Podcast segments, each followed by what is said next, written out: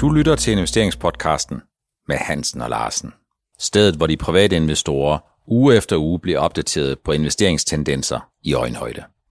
Velkommen til afsnit 45 af Investeringspodcasten med Hansen og Larsen. Det er årets næstsidste afsnit. Og i årets næstsidste afsnit, jamen der kigger vi på, hvad det er for en erhvervsleder, en CEO, som på investorernes vegne har været bedst til at lave værdiskabende aktivitet i virksomheden. Det er ikke udtryk for, at jeg eller Helge vil hævde, at vi har den eneste sandhed på de her ting.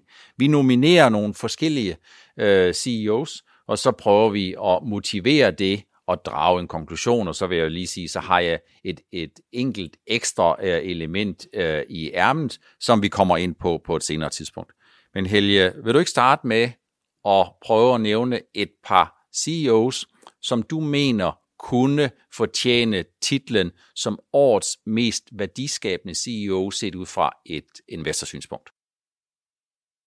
Altså, da du spurgte mig, så var jeg faktisk ikke i tvivl om, hvilke to personer jeg skulle pege på.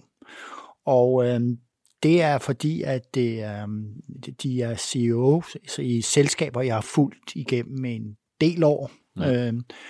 Og den første er Jan van der Winkel fra Genmab. Fra Genmab, ja. Altså, jeg må sige, at han har jo skabt værdi over en lang årrække, siden han gik til bidder og blev forfremmet fra forskningschef til CEO i 2010 eller 11 var det. Mm. Og siden da, så har selskabet jo udviklet sig helt fantastisk. Det er ikke hans fortjeneste, det hele, men det han har formået hele vejen igennem, det er at holde fokus hos kerneinvestorerne på, at det her skal nok lykkes, pipelinen skal nok folde sig ud, og alle de ting. Han har været utrolig positiv hele vejen igennem. Han har været så positiv, så han er blevet skældt ud af analytikere og finansmedier og alt muligt, fordi han er ligefrem kunne virke hypende på aktiekursen nogle gange, fordi han har været så positiv. Mm. Men han har hele tiden fået ret i det, som han er gået og indikeret, kunne komme fremover. Nu er det jo sådan, som administrerende direktør i sådan en virksomhed, må man jo ikke gå ud og komme med noget på kurspåvirkende, så han har jo måske været lidt uklar, han siger, jamen det skal nok sørge for, at du ryger ud af skoene og alt muligt andet, det skal nok blive stort. Og når først man kommer ind i sådan en bølge, hvor først sker det ene, så bliver det godkendt, og så kommer det andet. Så det viser sig, at han får ret i det hele vejen igennem. Så må man jo nok sige, at så stoler man på ham, og så skaber han værdi, og så skaber han for investorerne i, at aktiekursen stiger. Der skete så noget i 16-17 stykker, hvor man fik faktisk noget i faste svulster, hvor man havde regnet, man havde middel, der virkede. Mm. Og det blev droppet simpelthen. Så røg kursen ned og været stille og været sådan underdrejet i lang tid. Men altså, man må sige, at i år er 58-60% oppe, og nu folder hele den pipeline, han har snakket om i så mange år. Nu begynder den at folde sig ud.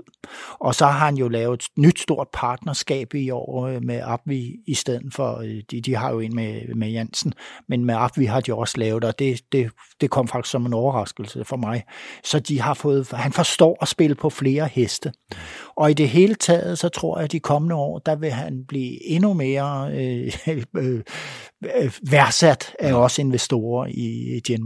Ja, han har gjort det fantastisk godt. Hvis man går tilbage til 10-11, så synes jeg da faktisk, jeg kan huske, at investorerne de var skeptiske. Og det er jo ikke sandsynligvis, fordi de var skeptiske over Jan van der Winkel, men det er fordi, når der kommer en ny CEO, eller når en bliver forfremmet til CEO, så skal man jo lige se vedkommende an, og så skal man lige sige, kan vi nu også stole på, at når der bliver forventningsstyret på den der måde, når der bliver kommunikeret på den der måde, at det så også er et sprog, som vi forstår og afkoder.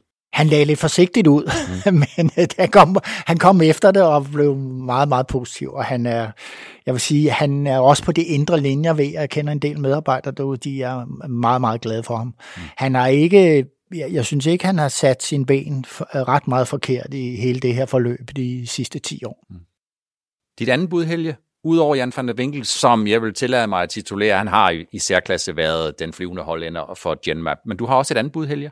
Ja, jeg har jo mange år beskæftiget mig inden for materialhandel personligt, og har selv haft forretninger i den branche der. Og jeg har med stor interesse fulgt Matas, også da børsnoteringen der, og jeg lagde mærke til, eller tænkte, da Matas blev børsnoteret, så tænkte jeg, der blev snakket noget om, det var et vækstselskab. Så tænkte jeg, hvor skal de vækste hen? De havde lidt i Sverige, og det, jamen, der var mulighed og sådan. Men det var meget, meget uklart, at hvordan væksten skulle komme. Det vil sige, at her gik man ind i en aktie, og prisen den røg jo meget højt op lige pludselig efter noteringen. Og jeg tænkte, det duer ikke, for der er ikke vækst nok i den her virksomhed. De sidder på Danmark, det er de gode til. Ja. Og så tænkte jeg, det bliver sådan en udbytteaktie. Ja. Fordi de har de gode placeringer, og de har de gode varer, de producerer deres egen stribevarer, så de tjener nogle penge, de har et godt dækningsbidrag, og de rydder rigtig mange penge ud af leverandørerne, skulle jeg lige hilse at sige. Så det var min historie om Matas, det var det, der var i min bevidsthed. Og så kommer jo alt det her med, man ser med internethandlen, den vokser, og Matas kommer ligesom med på, med deres klub Matas, og det her kommer med på det, men jeg tænkte, de kan sgu ikke vækst nok, de har for mange konkurrenter i markedet, der sælger de samme varer som dem selv, og de sælger til lavere priser. Mm. Og så må jeg sige, at det så også træt ud, og kursen var jo også derefter. Mm. Og så skete der jo lidt, da Gregers Wedellsborg kom til. Ja. Og der, hvor jeg virkelig blev overrumpet på grund af et strategisk nyt tiltag, det var, da man købte discount-helseshopperne op, Helsebæksen og Jala og flere andre små netshopper. Det var genialt set. Ja. Lige pludselig får man en meget, meget dygtig konkurrent kørt af banen, og det var jo en rimelig pris, de gav for de der 4 netshopper der. Så kørt af banen, og så kan man ellers accelerere den del af helsesalget der, på samme måde, som man kan accelerere over i Klub Matas. Altså man kan koordinere både på indkøb og rabatter og kampagner og alt muligt, og det gør de fantastisk dygtigt. Mm. Og samtidig kan for de jo ligesom skabte en barriere og et fremskudt dige mod Amazon, og de forstærker det yderligere ved at gå ind og købe for eksempel Nilens Jord, et stort mærke inden for kosmetik og hudpleje. Og på den måde kan man se, at de giver det hele til at være en meget, meget lønsom virksomhed. Ikke kun i butikkerne, men især også på nethandlen. Det er godt gået, og især købet af Helsebæksen og det der, selvom det er en konkurrent til min egen virksomhed, så må jeg sige, at det er saftsusme godt set. Dengang CVC reintroducerede selskabet, kapitalfonden CVC, som købte Matas, og så reintroducerede den, jamen, der var en udfordring var vel, at man i en længere periode ikke investerede nok i online, og ikke investerede nok i butikkerne. Og lige pludselig så havde man nogle butikker, som havde været Matas' store varemærke, som ikke så lækre ud, som Matas tidligere havde fremstået, og man var ikke stærk nok på online. Er man kommet efter det, Helge? Er i allerhøjeste grad. Og så det her med butikkerne, de laver jo også nogle vildskud, altså de har lavet sådan nogle, prøver at lave nogle helsekostbutikker og sådan noget, men det kræver jo, man, hvis man skal få en gammeldags helsekostbutik til at fungere med både med kosmetik og kosttilskud og vitaminer og mineraler, jamen så skal man have nogle ildsjæle. Ja. Det nytter ikke noget at sætte nogle 17-18-årige ekspedienter ind, som man kan i kosmetikafdelingerne fra om eftermiddag kl. 3. Det skal virkelig være noget ildsjæl, der knokler rundt. Mm. Og de er svære at løfte her, og rigtig mange køber jo kosmetik og kosttilskud på nettet, ikke? Mm. Og den vej har deres administrerende direktør set, og så er der blevet trykket på speederen i allerhøj grad. Det, ja, men jeg stadigvæk tænker, et eller andet sted havde jeg frygtet, de har gjort det her, som de gjorde, men nu når de har gjort det, kan jeg godt se som investorsynspunkt, det er det helt rigtige. Hvis man kigger på Matas, så er det jo udtrykket, eller historien om, at for nogle år siden, der lugtede det mere udfordringer, end det duftede Chanel nummer 5, men som du siger, Gregers Wedell-Wedellsborg, han har altså fået Matas-maskinen op at køre i et andet og et bedre tråd, end det, som var varemærket for Matas for bare nogle få år siden. Det skal så siges, at hvad nu det hedder, man kan jo godt, hvis man, det ved jeg fra, jeg kender en del af de gamle Matas-folk, det var sådan noget med, når man gik ind og sådan satte priserne ned, og priskonkurrence, og det brød de så slet ikke om, den gamle ledelse. Det var ikke noget, der var nødvendigt. Men i dag kører jo alt på pris. Mm. Og man kan se, at Matas, de kører hele tiden 2+1, og det samme kan man sige, at de her, det er faktisk discount-netshopper, det købt ikke discount på kvaliteten af deres systemer, men på priserne, de bliver presset helt i bund, og leverandørerne får vredet armen rundt. Mm. Og det er de gode til, både Matas og de folk, de har købt over via Helsebæksen og Jaler der. Mm. Det var de to første nominerede i gruppen Årets Mest Værdiskabende Leder eller CEO. Den første var Jan van der Winkel fra Genmab, og den anden var Gregers Wedell-Wedellsborg fra Matas. Så har vi en i Ingenmandsland. Organisationen Lederne har kåret Lars Fruergård Jørgensen, topchef i Novo Nordisk, som årets leder. Er det svært, Helge, tror du, at gøre den gode og store og differentierende forskel, når man er i en virksomhed med 40.000 plus ansatte? Ja, men hvad skete der, da han kom til? Der kom der ikke en ro, sådan efter man havde haft sådan en rimelig ustabil periode med nedskrivninger og alt muligt andet. Der var vel en positioneringsperiode der, hvor der var en lang række, som var i spil, og så var der en lang række potentielle kandidater, som troede, de var i spil. Ja, og så kommer han til, og så har man jo valgt en, som er nok er sådan lidt mere en grå eminence på en eller anden måde, som går stille og arbejder stille på de indre linjer. Det er sådan mit indtryk af ham. Ja. Så han er ikke så flamboyant, det er jo nok for meget sagt, men altså, han er en stille mand, som arbejder med tingene. Mm. Og det ser da ud som om, det bliver belønnet. Nu må man sige, at lederne de belønner nogle andre ting, end vi investorer gør. Mm. Men investorerne kan jo rigtig godt lide at have, at en aktie bliver sat på autopilot, forstået på den måde, at investorerne de kan godt lide, at lederne træffer nogle beslutninger, som både tjener virksomhedens ve og vel godt på lang sigt, og de faktisk ligesom kan sige, intet nyt er faktisk godt nyt. Ja, især en virksomhed som Novo, som er nok den, der ligger flest af aktier af i danskernes depoter. Jamen, den skal være god og stabil, og der er jo mange, der blev rystet i deres grundvold, da de der nedjusteringer kom på grund af, at man ikke havde set prispresset i USA. Mm. Hvad der stadigvæk den dag, der undrer mig, at man ikke gjorde. Så det var jo sådan 3-4 nedjusteringer, hvor man tænkte, hvad sker der lige her? Det var vel der i 2014-15, dengang at Sanofi var i gang med at sige, at der var det her prispres, hvor investorerne fik indtrykket af, at ja, prispresset er nok på diabetes, men det rammer først og fremmest Sanofi, og det rammer ikke Novo Nordisk, eller ikke Novo Nordisk i samme omfang. Og derfor så kørte Novo Nordisk nok lidt på autopilot i en periode, uden at man var tilstrækkeligt godt orienteret om, hvad det var for en dengang tendens og trend, der var ved at brede sig.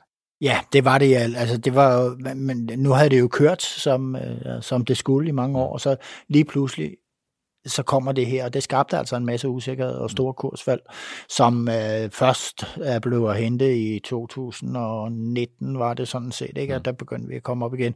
Og så har vi semaglutid og alle mulige en spændende pipeline, som skal rulles ud de kommende år. Og der tror jeg nok, at jeg vil synes, at det er godt, at vi har den administrerende direktør, som vi har nu. Jeg vil også godt have lov til at nominere et par emner som årets CEO, og jeg vil starte med Alexander Lacik fra Pandora. Det er jo ikke fordi, at vi har set i 2020, at indtjeningsforventninger for Pandora, de er kørt op. Aktiekursen er eksploderet opad, men det er ikke fordi, at indtjeningsforventningerne kørt opad. Og det er heller ikke fordi, givet at vi nu ved, at der var noget, der hed COVID-19, at det stod skrevet nogen steder i kurslisterne, at Pandora de skulle få et vanvittigt godt comeback. Hvis jeg prøver at rekapitulere en lille smule, så blev Alexander Lacik, han blev nomineret som CEO i Pandora i starten af 2019 og tiltrådte umiddelbart derefter. Det var forud var gået 3 år med nedjusteringer og usikkerhed. Investorerne vidste ikke, hvad ben de skulle stå på, og det var også sådan, at der var nogle analytikere i Danmark, som var i stand til at køre rundt med både selskabet måske, men især med investorernes forgodtbefindende, hvor investorerne måske mere positionerede sig til, om den næste anbefaling var en køb eller en salg eller en op- eller en nedjustering, snarere end det var deres egen fornemmelse for, hvordan udviklingen det var. Året startede med turbulens, tumult og uroligheder i Hongkong. Det er skidt for Pandora. Så fulgte COVID-19 og nedlukningen i Kina, det er skidt for Pandora. Så var det sådan, at den her COVID-19-problematik, den bredte sig desværre med lynens hast til Europa og ikke mindst Sydeuropa, det er skidt for Pandora.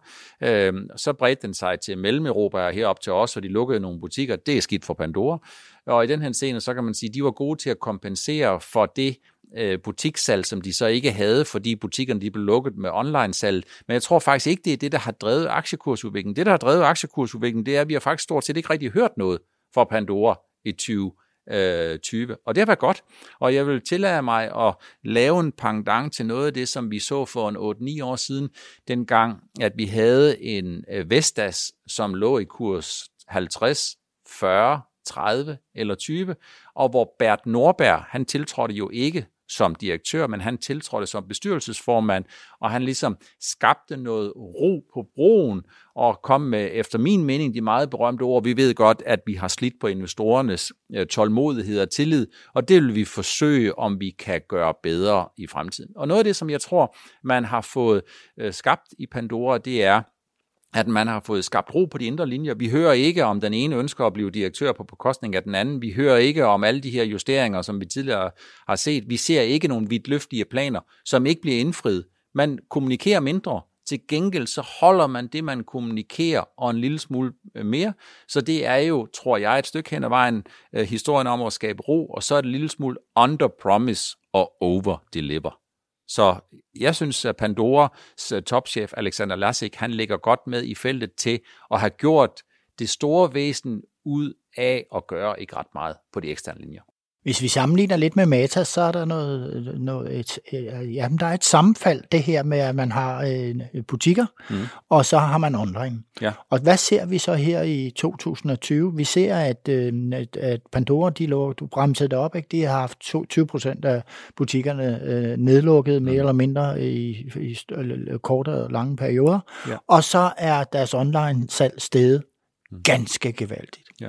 Og det har man sådan set været forberedt på. Man lavede jo vist nok i foråret nogle forbedringer i deres websider simpelthen, ikke? Ja. Og var gode på det.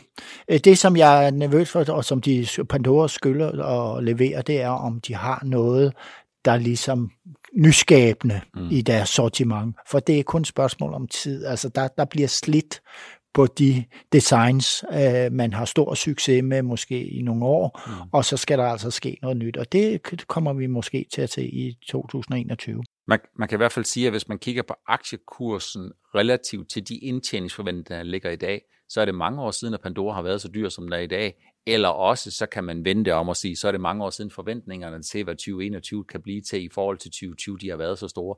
Så investorerne er jo sædvanen tro, de er sprintet afsted og løbet foran, og de forudser altså, at der kommer en betydelig række opjusteringer i 2021, og spændende det bliver, om Pandora de kan levere på det. Hvis de ikke kan det, jamen så kommer der til at være smæk forskelling. Ja, nu kommer der jo en del opjusteringer fra mange virksomheder på baggrund af 2020, har vi været ramt af covid, ikke? Så der kommer jo noget, der, hvor man siger, jamen det er måske ikke lige præcis sådan et referenceår, man kan regne med, men det bliver spændende at se.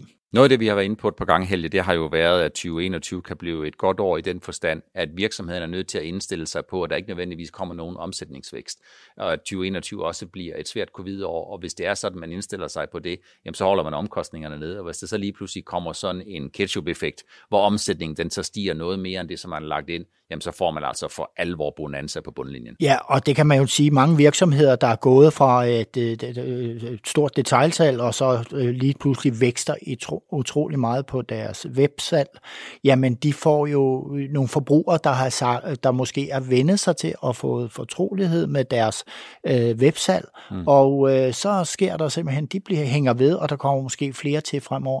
Altså covid har jo gjort i hvert fald, at vi får nok detailhandlen får det svære, og internetsalget bliver meget, meget forstærket. Vi har røget mange år frem i tiden med internetsalg på grund af covid-19.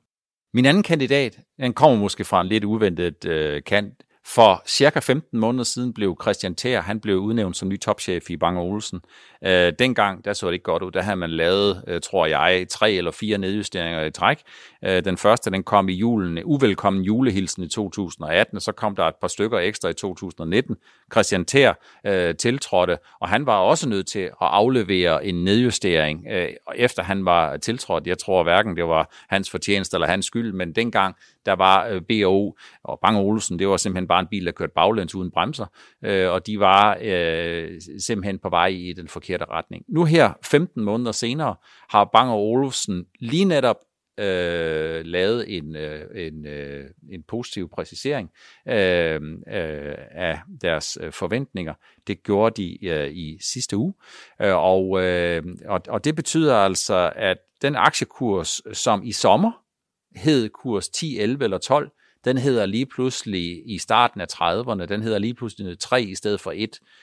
Og jeg tænker, at det man har gjort, det har været, at man har refokuseret Bang & Olufsen, man har gentænkt Bang & Olufsen, man har lavet en strategiopdatering, der hedder, at man skal være til stede fysisk med noget tyngde de steder, hvor man har noget stor omsætning, men man behøver ikke have salgs- og datterselskaber i 25 eller 50 lande i verden, hvis ikke omsætningen den kan bære det. Og jeg tror, at historien om Bang & Olufsen, det er de lave forventninger, lidt ligesom Warren Buffett, han siger, at hemmeligheden bag ved et godt og langt ægteskab, det er jo lave forventninger. Så kan man sige, at udgangspunktet, det var dårligt. Bang & Olufsen fik tilført 356 millioner kroner her i sommer. Forventningerne, de var lave. Det er dyrt at være fattig, og man skulle betale ca. 15% af de 409 millioner kroner, som man fik tilført før omkostninger for overhovedet at få tiltrækkende kapital. Og jeg tror også, at Christian Teär, han på de indre linjer, for vi har jo ikke hørt så meget til Bang & Olufsen, han på de indre linjer har sørget for, at der, hvor man hører mest til Bang & Olufsen, det er faktisk, når der er noget positivt at fortælle.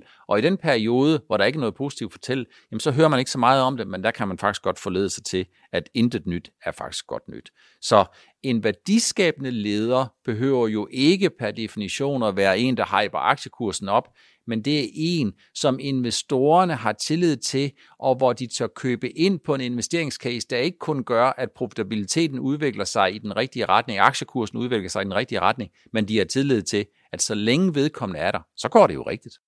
Ja, og vi ser jo, at i virksomheder, hvor der har været turbulens og uro og nedjusteringer og alt muligt, der belønner investorer faktisk automatisk, når der kommer, vi kommer derhen, hvor intet nyt er godt nyt. Altså, der kommer noget ro og nogen, der forstår at sige, det bliver et langt sejt træk, det her. Christian Teär kom jo fra Logitech, og Logitech, der var han ikke helt uvant med det at lave turnaround, så man kan jo egentlig sige, at Christian Teär kom til Bang & Olufsen på et tidspunkt, hvor det jo egentlig er ligesom en træner, der kommer til et hold, der har tabt 10 kampe i træk. De ene, de vil sige, det her det ser udsigtsløst ud, men de andre, de vil måske sige, her ser det ud som om, at selvom jeg kun gør det mellemgodt, så kan jeg vel næsten ikke gøre det dårligere end dem, der lige har været der og leveret 4 på hinanden følgende nedjusteringer på det tidspunkt. Vi er godt i gang med årets næstsidste afsnit 45 af Investeringspodcasten med Hans og Larsen. Vi forsøger at nominere nogle af de ledere, som blandt andet har været med til at gøre den gode forskel i 2020, og vi har været inde på Jan van der Winkel fra Genmab, Gregers Wedell-Wedellsborg fra Matas, Lars Fruergård Jørgensen fra Novo Nordisk, Alexander Lacik fra Pandora, Christian Teär fra Bang & Olufsen, og så har jeg sådan en outsider med, Helge R. Elon Musk. Kunne han komme med i sådan en top 5, hvis du skulle nominere nogen, som ikke var danske, men globale erhvervsledere, som har været gode til at lave en værdiskabende udvikling i 2020? Hvis det er en værdiskabende udvikling for investorerne, så vil jeg sige, så er han klart nummer 1. Ja. Altså, jeg kan ikke mindes noget lignende. Det er jo... jeg kan huske, vi to lavede en udsendelse med Elon Musk, hvor han faktisk var det januar måned eller februar, lige der i starten, hvor vi ikke havde de store tanker om, at de udmeldinger, han havde kommet med på Twitter og alle mulige andre steder. Ja. Så kom han jo også på et tidspunkt med en udmelding om, at kursen var for høj. Han er kommet med rigtig meget, han ville sælge alt, hvad han ejede, og han var træt af SEC, og SEC, de gik shortsælgernes ærne og alle mulige andre ting. Var det ikke sådan noget, det han kom ind på? Jo, og så var der jo rygter i markedet om, at han havde fået en depression over det her problem med shortningen. Men jeg må sige, altså værdiskabende for investorerne, det kan vi ikke komme udenom. Der er en klar data. Men man kan sige, at det er måske en anden form for en værdiskabelse, fordi i USA, han er jo sådan en enfant terrible, han er en the winner takes it all, han er en 0 eller 1, og det han egentlig har gjort, det er jo egentlig, han har jo løbende, trodset alt, han har været humlebien, som ikke vidste, at den ikke kunne flyve, og så har han bare givet fuld gas på, og troet på, at den her grønne omstilling nok skulle komme Tesla til gode, og så ikke mindst, så har han været i stand til at overbevise investorerne om, at væksten den er intakt, og hvis man kan overbevise investorerne i et 0-1-samfund, som USA er, om at væksten er intakt, så vil de jo blive ved med at komme ny aktiekapital ind, så længe de har opfattelsen af, at væksten også i sandhed er intakt. Han har jo set det der, at han har en kombi, der er både grønt, og så har noget, der er digitalt, eller teknologisk fantastisk. Ikke? Det har han sådan ligesom puttet sammen i hans personlige gryde der, og det har han gjort godt. Og så tror jeg også, det her med rumraketter og alt muligt andet, så er der nok mange, han har mange held, altså han er en held for rigtig, rigtig mange unge mænd, der ikke investerer i det her. Ja. Altså jeg kender rigtig mange unge mennesker, der har gået ind i Tesla-aktien, og de kigger jo bedrøvet på mig, når jeg fortæller, at jeg ikke har været med på den tur, men med et stort tillykke til dem, der... Så de kigger lidt overbærende og tænker, det er synd for dig, Helge? Ja, det var sådan en ældre mand der sidder. men sådan er det jo... vi kan jo ikke alle sammen se det til fremtidsperspektiverne. Skulle nogensinde for Tesla skulle blive, som de er blevet. Nej. Det var alt det, som vi havde valgt at tage med i årets næstsidste afsnit af investeringspodcasten med Hans og Larsen, afsnit nummer 45. Tak fordi I så med.